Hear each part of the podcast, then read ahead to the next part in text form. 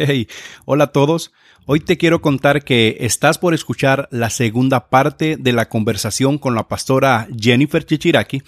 Para los que escucharon la primera parte, sabemos que fue de mucha bendición y este episodio número 2 no será la excepción. Así que vamos a comenzar porque seguro va a ser de mucha edificación.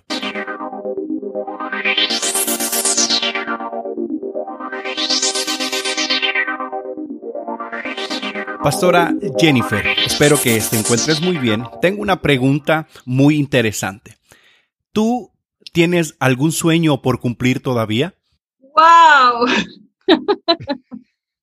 ¿Un sueño ministerial o...? Puede ser en cualquier área, ministerial, personal, como pastora, como mujer, no sé, sorpréndenos. Santísimo.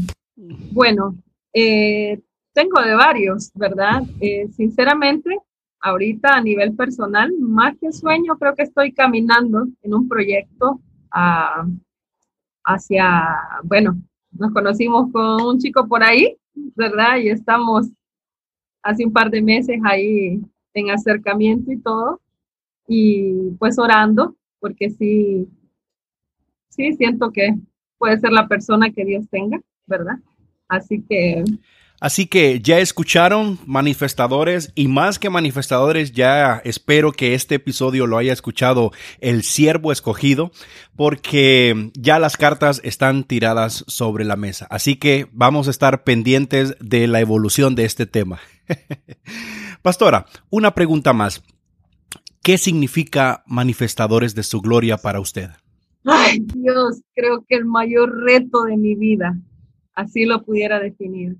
Porque cuando uno siente que ya está surfeando bien sobre la ola, algo sucede, algo nuevo, y creo que es la mayor razón que tengo para estar cerca de Dios, después de mi amor por Él, obviamente, pero creo que es lo que más oración, más preguntas me ha hecho hacerle al Señor, porque... No pudiera definirlo de ninguna otra manera más que es un reto. Ninguna cosa que Dios nos entregue tiene nuestra medida. Todo tiene la medida de Él y nos exige siempre estar creciendo. Pastora Jennifer, quiero darle las gracias por su tiempo, por su colaboración, porque en ciertos tramos del episodio sentí que fue muy honesta, con su corazón abierto, y sé que muchos de los que escucharon la parte 1 y la parte 2 de este episodio se van a ir muy bendecidos. Así que yo le dejo el micrófono para que usted pueda decirle algo a esas personas que estuvieron con nosotros en estos 2 episodios. Así que el micrófono y el tiempo es suyo. De nuevo, gracias y bendiciones y un fuerte abrazo a usted, a Manifestadores de su Gloria y a todos los que le han apoyado y han sido de bendición en este camino ministerial. Adelante. Gracias, Mario.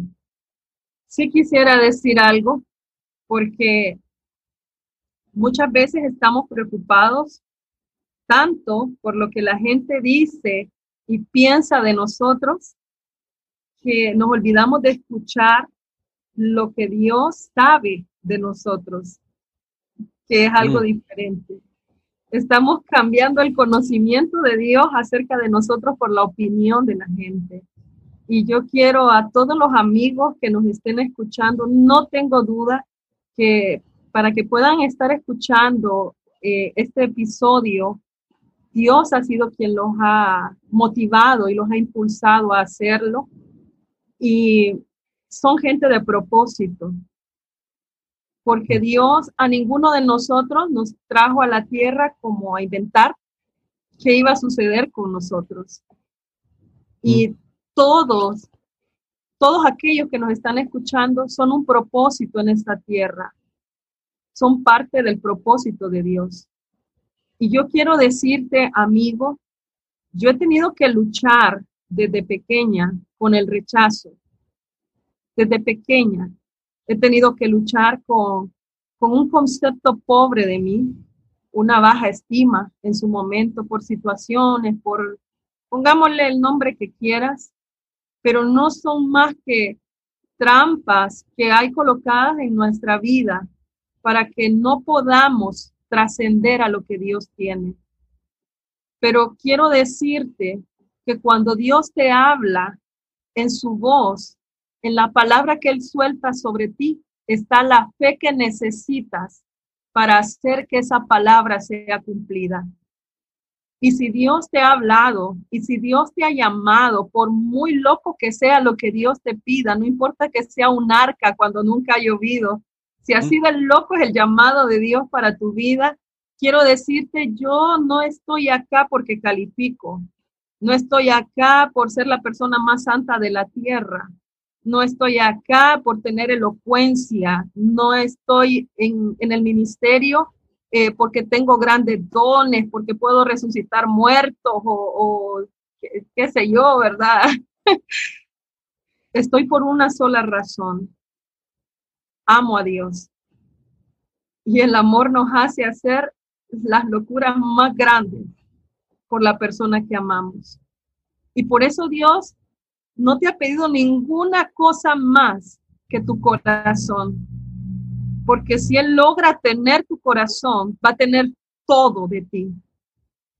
Así que hoy quiero despedirme diciéndote algo, o quiero aprovechar este último tiempo que tengo para decirte algo con todo mi corazón. Es el tiempo de la gente sencilla. Es el tiempo de los que han estado atrás, escondidos. Es el tiempo de los que no calificamos, pero que sí amamos a Dios.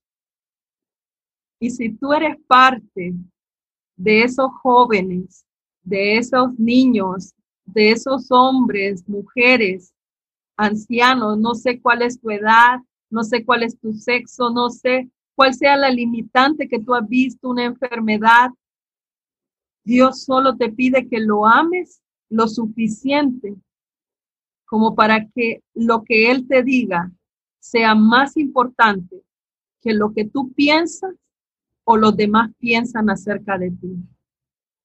Si eres capaz de amar a Dios con esa medida, estás a punto de convertirte en un instrumento de su amor para esta tierra.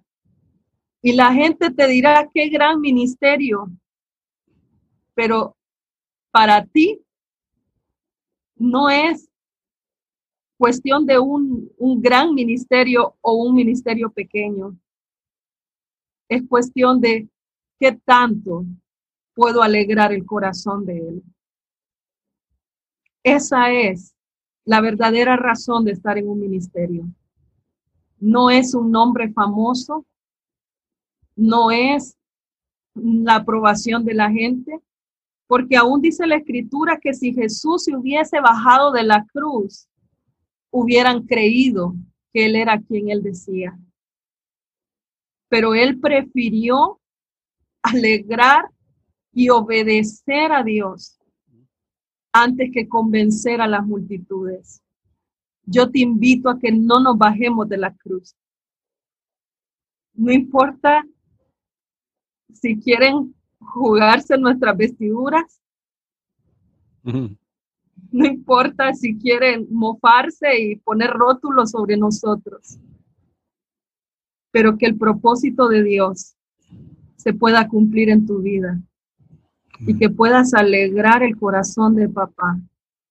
Eso es lo que verdaderamente importa.